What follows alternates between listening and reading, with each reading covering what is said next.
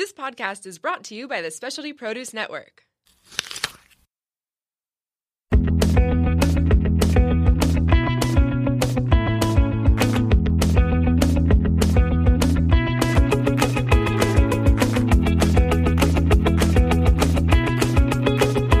Welcome to Plated Earth, where we share at least a fraction of the crazy, wonderful, and insightful stories of produce. I'm your host, JJ.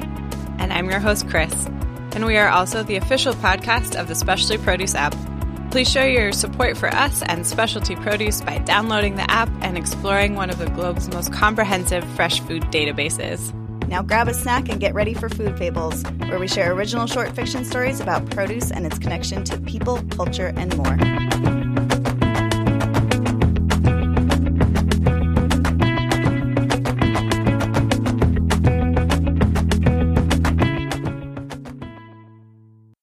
When Dimitri arrives at the original farmer's market for work each morning, he sees more than just the vendors and their foods.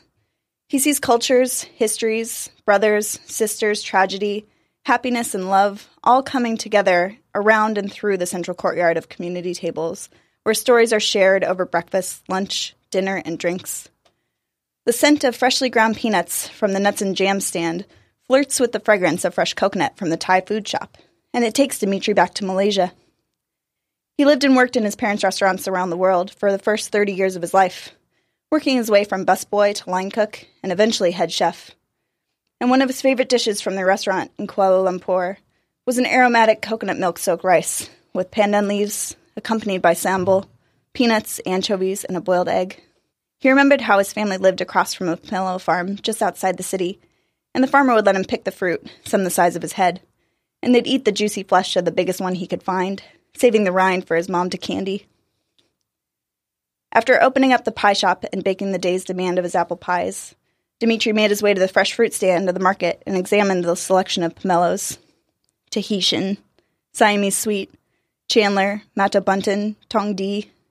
It was February, so in the spirit of love, he decided upon the Valentine pomelo. Named in part for the fact that it ripens midwinter, aligning with Valentine's Day in the Northern Hemisphere and because it resembles a heart when cut lengthwise and turned upside down. Dimitri did just that, positioning the heart shaped halves to face him, and stared with a smile as he sat in the middle of the community tables below the green umbrellas. Dimitri had dated throughout his life, but never settled down, though his exes would say he was married to his work as a chef. If you saw the look in his eye as he gazed at the bright red flesh of the Valentine pomelo and gently wiped away the small pool of juice that gathered on the plate from where he sliced it with precision, You'd have to agree. He admired the fruit a while longer before bringing his frail fingers and thumb of his right hand together, raising them to his lips, kissing lightly, and joyfully tossing his fingers and thumb into the air, an homage to his true Valentine, Mother Earth, and her beautiful creation in front of him. He indulged in the sweet floral taste of the juicy pomelo, and, as usual, with a wipe of his napkin across his lips like a curtain unveiling the opening act, he began his story. Dimitri spoke. A young man in his early 20s was working at his family's pomelo farm in Tambun, Malaysia, a small town just northeast of Ipoh. He had worked on the farm from a young age alongside his siblings and often joined his mother and eldest brother at their farm's fruit stand in Ipoh's town center. The center was lined with these stalls, neatly arranged under a red roof complex, each selling the delicious, local, fresh harvested fruit. Young Man's farm stall was distinguished as number eight, but otherwise the dozens of these stalls along the tiled stretch appeared nearly identical, each with pomelos lightly wrapped in red plastic webbing and suspended from the ceiling on display.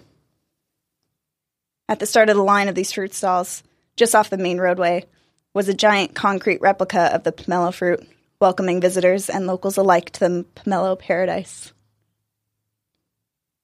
Thanks to Young Man's boisterous and charismatic presence, and his early interest in languages. His father had recently made him the sales manager and put him in charge of giving tours of the farm every Friday. Young man spoke Malay, English, Mandarin, and just enough Spanish to translate for most visitors, especially in conjunction with his descriptive hand gestures.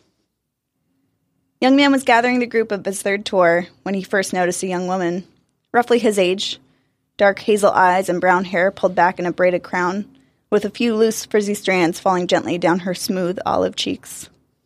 She smiled timidly when young man caught her gaze, but she held it tight, forcing him to blush and look away first. Uh, um, uh, oh, oh, hello, hello, hello, group. Young man began, slowly regaining his confidence as he remembered where he was. Welcome all. I promise to do my best to translate along the way. But if at any point you have questions or need clarification, do not hesitate to raise your hand and ask. He gestured with a raised arm and a wink before leading the group out to the farm. So a good tree will produce hefty fruits. Young man said as he stopped in front of one of the farm's largest trees, nearly 50 feet tall, plucked a pomelo and bounced it in his hand. And they can weigh more than a kilogram or more than two pounds. Pomelos are indeed the largest citrus fruit, even larger than their predecessor, the grapefruit. Young man tossed the pomelo in the air just a foot high, caught it with a smile, and tucked it under his arm like a basketball. He used his free hand to pull out his pocket knife. There are two main types of t- pomelos here one with a lighter, white, or cream colored flesh that offers a sweet taste. The majority of pomelos are actually this type. Young man cut into the thick rind of the greenish yellow pomelo he was holding and began passing around pieces for the guests to eat. Don't be alarmed by the green peel. Many pomelo varieties retain this greenish color when they are in fact ripe and ready to eat. As you can taste, our pomelos have an unparalleled sweetness and juicy consistency that are surprisingly less acidic than other citrus varieties. He nodded his head as he took a bite himself. Now, Young man gestured at the group with his curled pointer finger, beckoning them to follow as he walked a few rows down through the canopy of 20 something foot trees. the other main type has pink colored flesh and offers a sweet taste, but with a slightly sour twist. Again, young man plucked a fruit, cut it open, and shared it with the group. A hand rose in the crowd, and the young man pointed. Yes, sir? Why is Tambun so famous for producing these perfect pomelos? Is it just the climate or Great question, and thank you. Yes, we do grow particularly delicious, sweet, and sizable fruit here, don't we? Young man smiled, and the crowd chuckled. This, we believe, has a lot to do with our weather. Yes, but also the mineral rich soil, this fertile soil. Young man jumped lightly on the forgiving ground below. It gets some help from the natural calcium that leaks from the limestone hills surrounding the area. Young man arched his left arm out like a rainbow, following it with his gaze up to the hills behind the farm. Mother Nature sure is incredible, isn't she? Young man stood momentarily mesmerized, head still tilted up to the side, hands now on his hips. With a soft shake of his head, young man came back into the moment, clapped his hands together. Well, thank you. That concludes our tour. Please follow this row back to the front of the farm.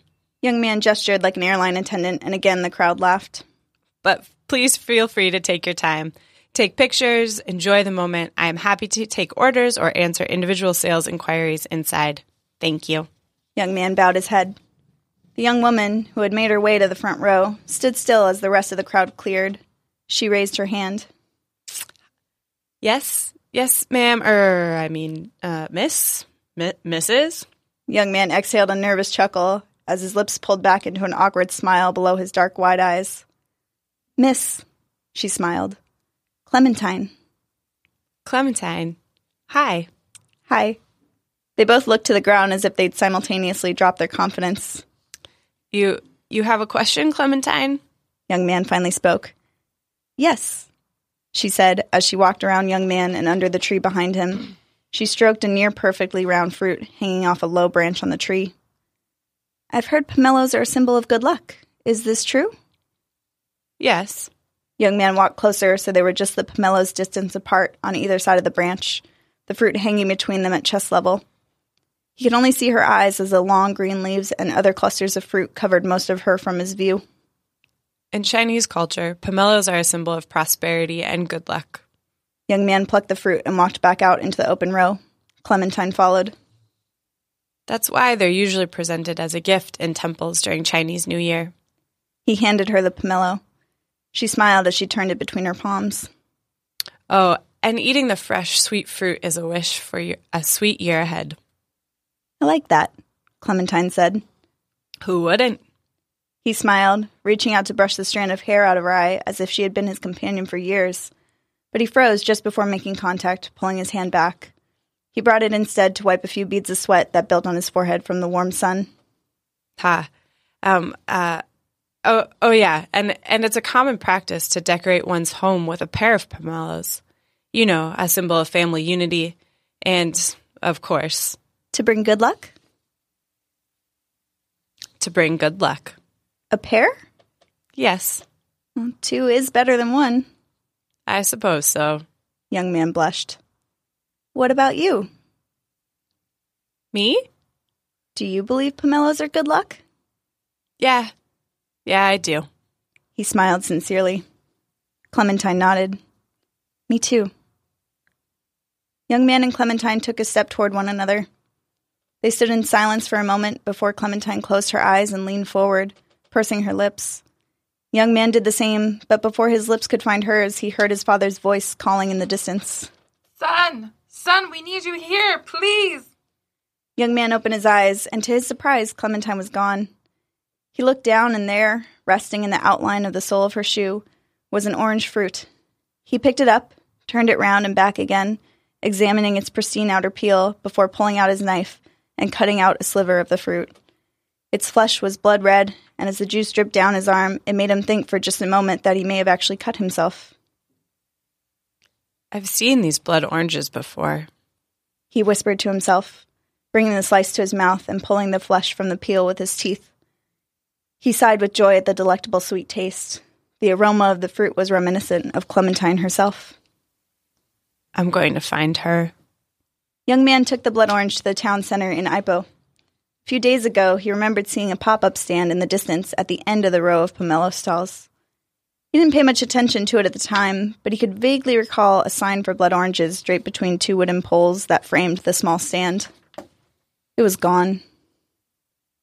Excuse me, He approached the owner of the closest stall. do you know Clementine? Young man held up the orange. That's a blood orange. Oh, oh no. Well, I mean, yes, it is, but You want tangerines? no, no, no. Young man shook his head in unison with the orange back and forth in the air. Clementine, the girl. Was there a girl working the orange stand that was here a few days ago? Ah, yes. Yes, a girl. She packed up and left maybe an hour ago. Did she say where she was going next? Are you going to buy a pomelo? Young man rolled his eyes. Okay, thanks anyway. Thailand! Another voice chimed in from one stall over. Young man looked around before locating the woman who spoke, then hurried over to her. She's going to Thailand, the Chatuchak market, the second of seven stops on her way home. Sweet girl. Do you know where her home is? The woman shrugged. Mm, Spain, Italy. Okay, okay, thank you. Thank you. Young man got his family's blessing before embarking on his journey. He took the blood orange with him to the Chatuchak market in Thailand, showing it to different vendors and following the endless directional pointing gestures from one stand, one lead to another, repeating conversations. Clementine. That's an orange. Clementine, a girl. Oh, it's a blood orange. Yes, Clementine's blood orange. Do you? Tangerines? What? Clementine tangerines. Oh, no. Yes. Clementine. Clementine tangerines. No, Clementine is the girl who sells blood oranges. Oh, the girl from Italy. Yes. Yes. Yes, yes. Oh, I'm afraid she's just gone. And so it went from Thailand to southern China, India, Israel, Turkey, Greece, and finally to Italy. Young man was tired. The blood orange was wilting, bleeding out its last drops of red juice into the cracks of his dry palm. Young man's heart was heavy as a pomelo, beating slowly inside his chest as he wandered the local markets in Florence, then Naples, like a ghost among the crowd. He was in Sicily, standing in front of an unattended blood orange stand, when he decided it was time to stop looking. He sat down on the curb to the side of the stand, defeated and broken-hearted. He dropped the orange between his feet and buried his face in his hands. He dragged his fingers slowly down from his forehead over his cheeks, pulling down the skin below his eyes and forcing his lips into a frown until his hands finally collapsed together under his chin and his face sprung back into its melancholy expression. That's when he saw it. A pomelo. Wilted, same as his orange, resting on the back post of the unattended fruit stand. He grabbed it and stood up, holding it gently like a newborn baby, staring at it in awe. to new beginnings. Young man and Clementine took a step forward toward one another. They stood in silence for a moment before they both dropped the fruit that they'd been holding. It exploded open on the ground, pieces of blood red and cream flesh embracing, just like young man and Clementine as he took her into his arms with no intention of letting go. No one can say for sure, but rumor has it that young man and Clementine had a son who carried their love story with him all the way to the University of California in Riverside, where he attended school. That is where the Valentine pomelo was developed, from a cross of a blood orange and mandarin hybrid with a Siamese sweet pomelo. And maybe, just maybe, the idea for the crossing, as well as its name, came from the story of a young man and his sweet Clementine. The end.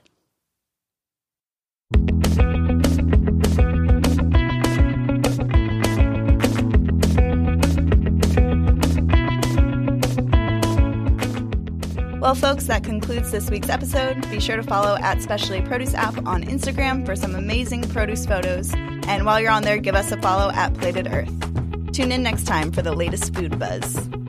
And remember, cauliflower is nothing but a cabbage with a college education. We'll catch you next time.